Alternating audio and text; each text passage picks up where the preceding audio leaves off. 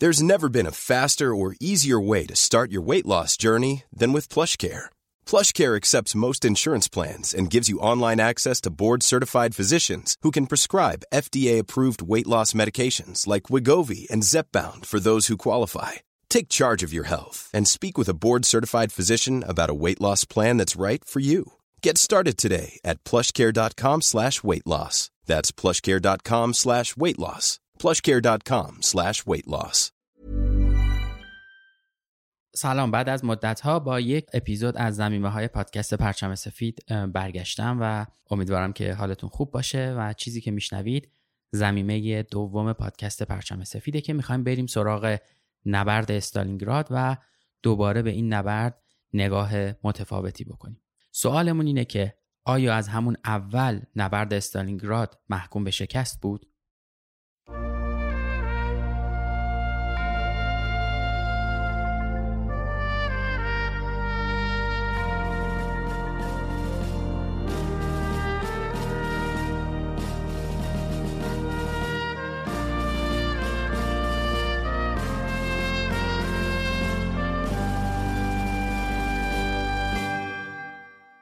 سال 1941 برای آلمان نازی سال فاجعه باری بود. بعد از اشغال اتحاد جماهیر شوروی تو ماه جوان پیش بینی می‌کردن که ارتش سرخ رو در عرض 6 هفته قراره که شکست بدن. آدولف هیتلر گفته بود کافیه فقط دروازه رو بشکنیم تا کل ساختار پوسیده از هم بپاشه. اما اشتباه می‌کرد. ارتش سرخ نیروهای آلمان رو در دسامبر پشت دروازه های مسکو نگه داشته بود و بعد با پاتکی زمستونی اونها رو مجبور به عقب نشینی کرد. آلمان مشکلات بزرگتری هم پیدا کرده بود. این کشور تو گذشته برای تأمین مواد خام به شوروی وابسته بود اما حالا که درگیر جنگ با این متحد سابقه شده بود از کمبود اونا رنج می برد. با این حال بدترین مشکل آلمان این بود که تو دسامبر سال 1941 ایالات متحده به متفقین پیوسته بود. هیتلر بیش از هر چیزی از جنگ در دو جبهه به ویژه در برابر قدرتی صنعتی به اسم ایالات متحده می ترسید. فرصت هیتلر برای پیروزی تو جنگ داشت به سرعت تمام می شد. هیتلر برای غلبه بر ایالات متحده و برتری تجهیزاتی عظیمش باید به سرعت کار اتحاد جماهیر شوروی رو یسره کرد. نیاز سیری ناپذیر آلمان به مواد خام مثل مواد غذایی، فلزات و از همه مهمتر نفت یکی از محرکای کلیدی لشکرکشی به شرق بود. اما منابع آلمان به هیچ وجه کافی نبودند. برای هیتلر میدونهای نفتی بزرگ قفقاز جنوبی کلید پیروزی بودند. بدون اونها پیروزی در جنگ امکان پذیر نمی‌شد. لشکرکشی برای تسخیر اون میدونهای نفتی به خونین ترین نبرد جنگ جهانی دوم یعنی نبرد استالینگراد منجر شد. اما هرچند خیلی از افراد این نبرد رو نقطه عطفی برای کل جنگ می‌دیدن شاید بشه گفت که خیلی قبلتر از اینکه آلمانی ها به این شهر برسن نتیجه این نبرد یه جورایی مشخص شده بود. برای اینکه بفهمیم چرا اینطوری شده بود باید به سراغ طراحی نقشه این نبرد بریم.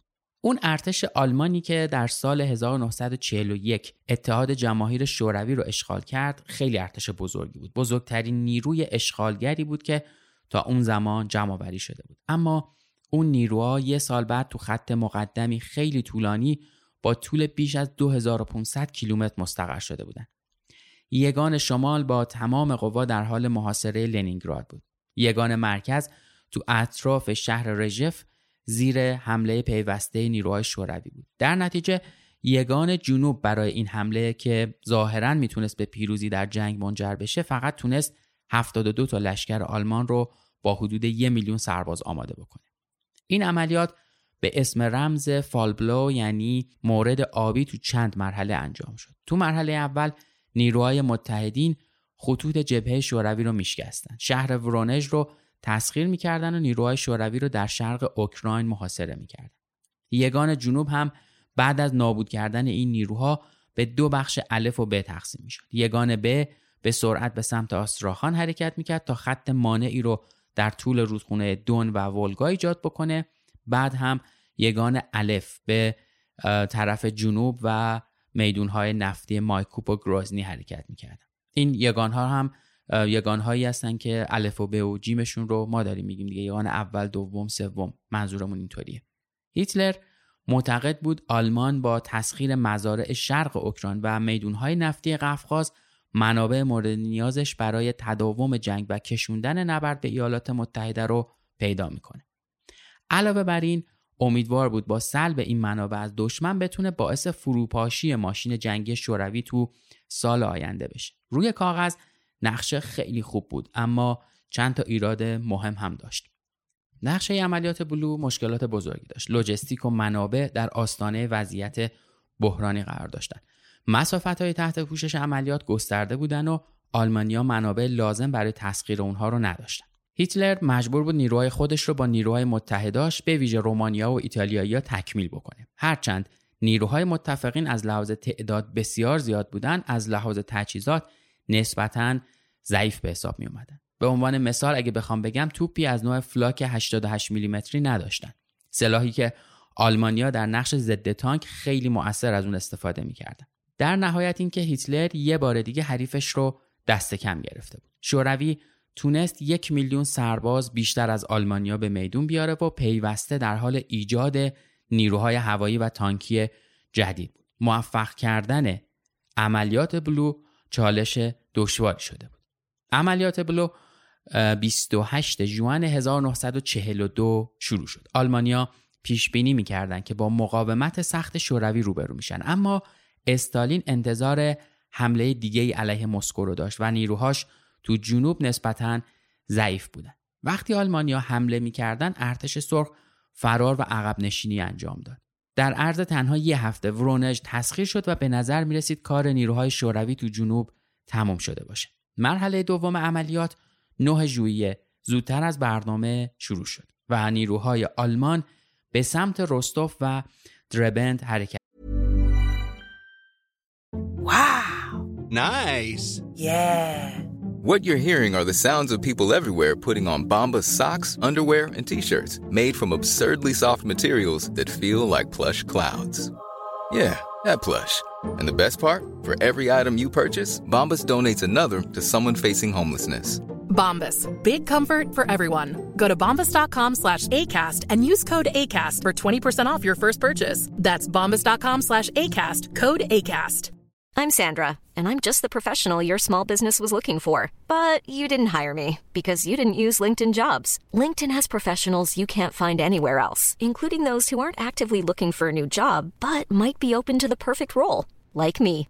In a given month, over 70% of LinkedIn users don't visit other leading job sites. So if you're not looking on LinkedIn, you'll miss out on great candidates like Sandra. Start hiring professionals like a professional. Post your free job on linkedin.com/people today.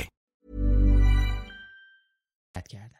نقشه کشیده بودند که تو اینجاها نیروهای شوروی رو محاصره و نابود بکنن اما ارتش سرخ باز هم عقب نشینی کرد و حمله گازنباری آلمان دوباره بدون نتیجه موند. همزمان تو آلمان آدولف هیتلر بیش از پیش در مورد ایجاد جبهه دوم توسط متحدای غربی نگران شده بود.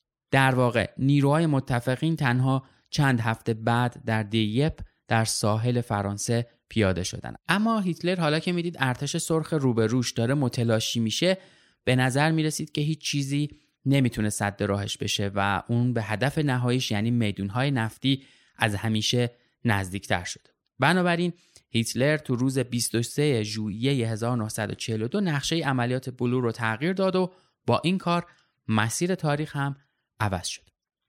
به هر دو یگان فرمان داده شد که همزمان به سمت هدفهاشون حرکت کنند در حالی که یگان الف به سمت قفقاز حرکت می‌کرد وظیفه جدیدی به یکان به محول شده بود و اون همین بود که از ارتش ششم به فرمانده فردریش پاولوس انتظار می‌رفت که قبل از ایجاد خط مانع در آستراخان در طول رود دون شهر استالینگراد رو بگیره که از اون می‌تونست مانع حرکت محموله های نفتی شوروی تو مسیر رودخونه ولگا به سمت شمال بشه.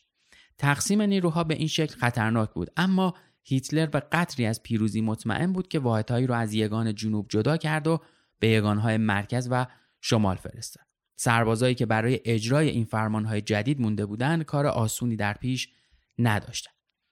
به واسطه کمبود مواد غذایی تو آلمان و دشواری های روزافزون ارسال جیره های غذایی به خط مقدم ارتش آلمان تو شرق باید بیشتر با شکار، جمعآوری مواد غذایی و کشاورزی از اونجاهایی که دارن حمله می‌کنن و تسخیر می‌کنن به زندگیشون ادامه می‌دادن. اما نابودی یا نبود غلات و سایر مواد غذایی تو همون جاها این کار رو براشون خیلی دشوار کرده بود. بنابراین حتی با وجود مصادره بیرحمانه مواد غذایی روستانشینا طبق برخی گزارش ها سربازای ارتش شیشم خیلی قبلتر از رسیدن به استالینگراد مجبور شده بودن برای زنده موندن اسبهای خودشون رو بکشن و از گوشت اونها بخورن. یگان اول یا A یا همون الف به قول خودمون به رغم مشکلات به پیشروی سریع در برابر نیروهای پراکنده شوروی داشت ادامه می‌داد. اونها دهم اوت به میدونای نفتی مایکوب رسیدن اما دیدن که مهندسای شوروی چاهای نفت رو نابود کردن. تعمیر اونها خیلی زمان بر بود. تو طرف دیگه هم یگان دوم کار آسونی در پیش نداشت. مشکلات لوجستیکی و سراسامون پیدا کردن نیروهای شوروی پیشروی این یکان رو کند کرده بود. ارتش سرخ در طول سه هفته مقاومت در برابر سربازای پاولوس با تلفات وحشتناکی روبرو شدند اما همزمان خسارت‌های جانی زیادی هم به نیروهای آلمان زدند. این مسئله آدولف هیتلر رو مجبور کرد که واحدهایی رو از یگان الف جدا بکنه تا سرعت کار رو افزایش بده. تنها بعد از رسیدن نیروها بود که ارتش ششم تونست به پیشروی خودش ادامه بده. بعد از عبور کردن از رود دون در روز 23 اوت روز بعد به حومه شمالی استالینگراد رسیدن. اونها اونجا باید به مهمترین نبرد زندگیشون میپرداختن و باهاش روبرو می‌شدن. دفاع از استالینگراد به ارتش 62 به فرماندهی ژنرال واسیلی چویکوف از کهنه سربازهای جنگ زمستونی بین اتحاد جماهیر شوروی و فنلاند محول شد. تو اون نبرد ارتش نهم شوروی شکستی مفتزهانه خورده بود. در نتیجه چویکوف می‌خواست خودش رو پیش استالین ثابت کنه. از اون طرف مصمم بود که اجازه نده استالینگراد به دست آلمانی ها بیفته. با پیشرفت نبرد برای تسخیر این شهر بخش زیادی از جمعیت غیر نظامی استالینگراد باقی موندن مردم استالینگراد با زنده موندن یا مردن تو ویرونه های خونه هاشون در نبرد ارتش سرخ شریک شده بودند. شرایط برای یکی از سختترین نبردهای جنگ داشت آماده می‌شد. نبرد استالینگراد با آتیش بارون شدید شهر و تبدیل اون به ویرانه شروع شد. این حملات به تلفات گسترده غیر نظامی ها منجر شد اما نتونست تمهیدات دفاعی شهر رو نابود کنه و بیشتر از مسائلی که حل کرد مسئله هم ایجاد کرد. های خرابه و های پر از خورد سنگ مانع پیشروی آلمان ها می‌شد و به نفع نیروهای شوروی بود. استالینگراد اولین تجربه جدی آلمانی ها در جنگ شهری بود. تجربه ای که با جنگ برقاسایی که اونها رو به اونجا رسونده بود تفاوت خیلی زیادی داشت. ارتش سرخ ثابت کرد که در جنگ شهری دست برتر رو داره. تکتیر اندازای ارتش سرخ در تحمیل کردن تلفات سنگین به سربازای آلمان با همدیگه رقابت می‌کردند. مؤثرترین پیامد تکتیراندازی بیشتر از اینکه تلفات واقعی اون برای آلمان ها باشه ترسی بود که در دل سربازای آلمانی ایجاد می‌کرد و اونها رو به بیمیلی در حرکت در روشنایی روز سوق Planning for your next trip? Elevate your travel style with Quince. Quince has all the jet-setting essentials you'll want for your next getaway, like European linen, premium luggage options, buttery soft Italian leather bags, and so much more. And is all priced at 50 to 80% less than similar brands. Plus, Quince only works with factories that use safe and ethical manufacturing practices. Pack your bags with high-quality essentials you'll be wearing for vacations to come with Quince. Go to quince.com/pack for free shipping and 365-day returns. تا انتهای سپتامبر شهر به ویرانه ای تبدیل شده بود که ارزش پروپاگاندایی زیادی داشت. هیتلر که بیش از حد دلبسته تسخیر شهر شده بود مدام افراد بیشتری رو به نبرد میفرستاد. همزمان استالین هم های هنگفتی رو متحمل می‌شد تا شهرش سقوط نکنه. ارتش سرخ خارج از استالینگراد پیوسته در حال پاتک زدن بود. نمی‌تونست موفق بشه اما نیروهای متحدین مدام در مزیقه بیشتری قرار می گرفتن. در جنوب هم یگان اول با مقاومت شدید نیروهای شوروی روبرو شده بود و از اونجایی که بیشتر هواپیماهاش به استالینگراد فرستاده شده بودند حالا نیروی هوایی شوروی دست بالا رو داشت اما بدتر از همه مشکلات لوجستیک بودن که روی همه یگان جنوب تاثیر میذاشتن فقط سه خط راه آهن به سمت استالینگراد وجود داشت که کاملا به خدمت نیروهای آلمانی در نیومده بودند. با وجود اینکه خطوط با ظرفیت کامل فعالیت می‌کردند، ترافیک سنگینی از قطارها وجود داشت که می‌خواستند به شهر برسند. در نتیجه ارتش شیشم با کمبود مهمات، مواد غذایی، سوخت و قطعات یدکی تانک و هواپیما روبرو شده بود. پاولوس یه جورایی فلج شده بود. برای تسخیر شهر به نفرات بیشتری نیاز داشت اما منابع مورد نیاز همون نیروهای موجود رو هم به سختی داشت تأمین می‌کرد. در مقابل نیروهای شوروی با چنین مشکلی روبرو نبودند طبیعتا.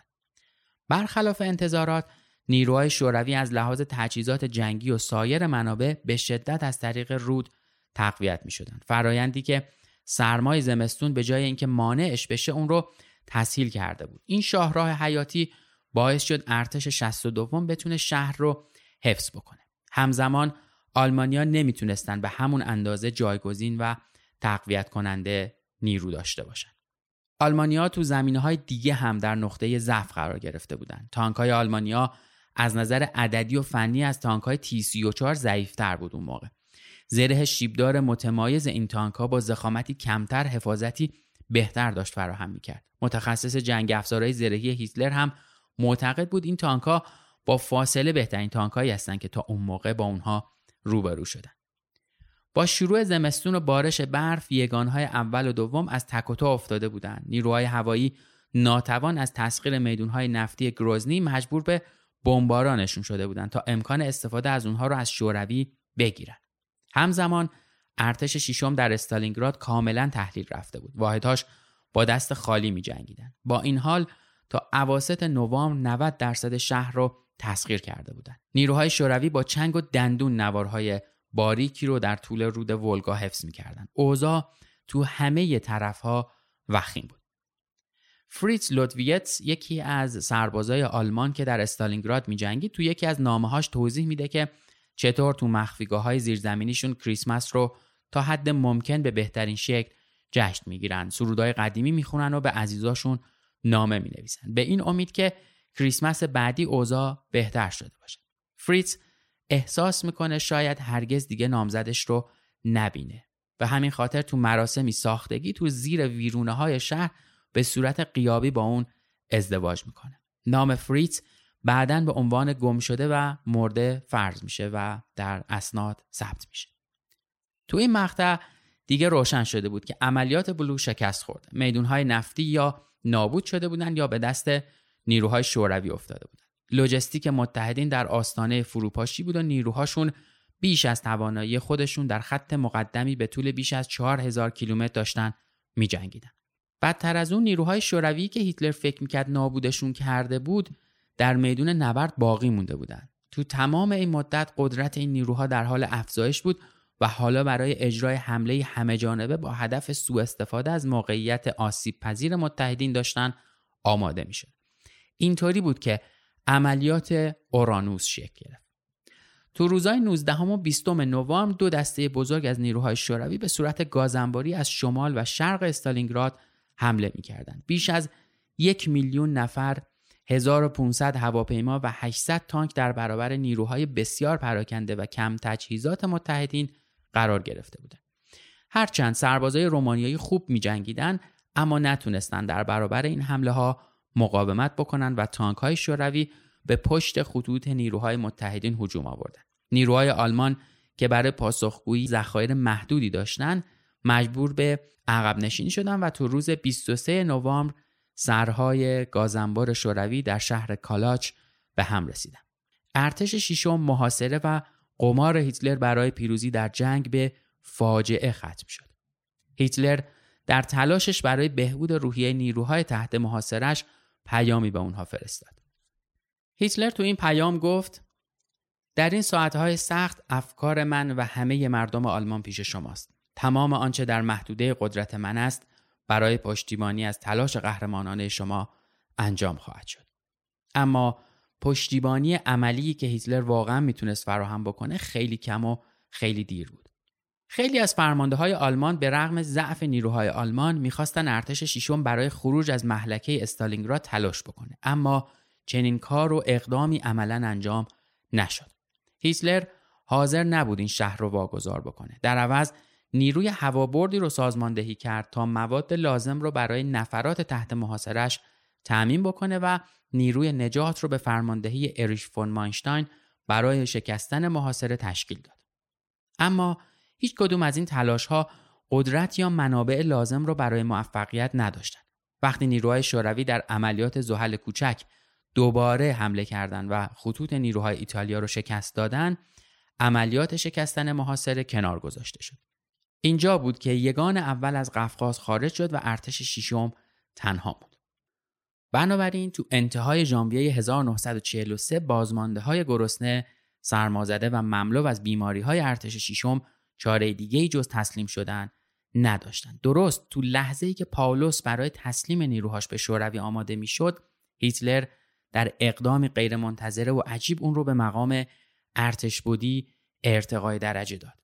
وقتی این اقدام نتونست عزم اون رو برای ادامه نبرد تقویت کنه، پیشوا از پاولوس انتظار داشت که خودکشی کنه. چرا که هیچ ارتش بودی در آلمان هرگز زنده دستگیر و اسیر نشده بود. اما پاولوس از این اقدام هم سرباز می‌زنه. هرچند مقاومت در شهر تا چندین ماه دیگه ادامه پیدا می‌کنه اما نبرد استالینگراد عملا دیگه تموم شده بود.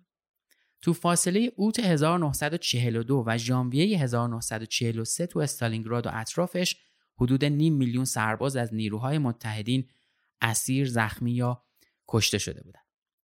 بیش از دیویز هزار نفر به اسارت شوروی در آمدن اما فقط افراد خوششانس از جمله پاولوس به کشورشون برگشتن. تلفات شوروی خیلی بیشتر حدود یک میلیون نفر بود و کشته ها حدود نیمی از این رقم بودند. حدود 14 هزار سرباز ارتش سرخ معادل دو یا سه لشکر عمدن توسط طرف خودشون کشته شدند. واحدهای ویژه پلیس امنیت این افراد رو به واسطه بزدلی یا سایر رفتارهای نامناسب از نظر شوروی کشتن. حدود 40 تا 45 هزار غیر نظامی هم در طول نبرد استالینگراد تو این شهر کشته شده. خونین ترین نبرد جنگ جهانی دوم همین نبرد استالینگراد بوده.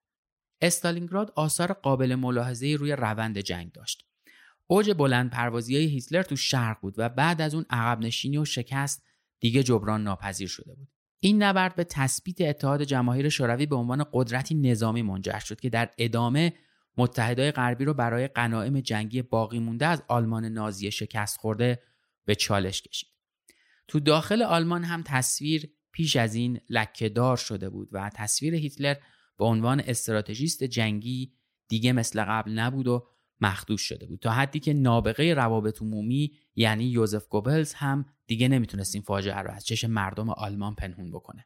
این اتفاق نقطه عطفی در مسیر نقشه بمبگذاری علیه اون در ژوئیه 1944 بود. در واقع خیلی قبلتر از اینها و قبل از شروع عملیات بلو یا نبرد استالینگراد شانس موفقیت آلمان نازی کم شده بود. نقشه ریسکی بود و آلمانیا نیرو و لوجستیک لازم برای اجرای اون رو نداشتند و همزمان قدرت شوروی به رغم خسارتها و تلفات گسترده پیوسته در حال افزایش بود و این کشور تونست از موقعیت آلمان به نفع خودش استفاده بکنه. همه این لشکرکشی قمار دیگه ای از نوع قمارهایی بود که هیتلر در اوایل جنگ خیلی در اونها پیروز شده بود اما حالا دیگه با تحمیل هزینه های زیاد در اونها حتی بازنده می‌شد. نه تنها پیروز نمی‌شد بلکه طعم باخت رو داشت بیشتر و بیشتر میچشید. همزمان تو نقطه های دیگه هم بخت با آلمان یار نبود و با شکست های مهلکی داشت روبرو می‌شد. نیروهای متحدین به سمت العلمین حرکت می‌کردن و حجوم بزرگ نیروهای متفقین به آفریقای شمالی تحت کنترل فرانسه بود و شرایط رو برای سقوط متحد ایتالیایی هیتلر آماده می‌کرد. حالا آلمان جنگ دفاعی رو در پیش گرفته بود. جنگی که بیشتر از قبل سخت شده بود و تنها یک نتیجه رو می‌تونستید برای اون متصور بشید.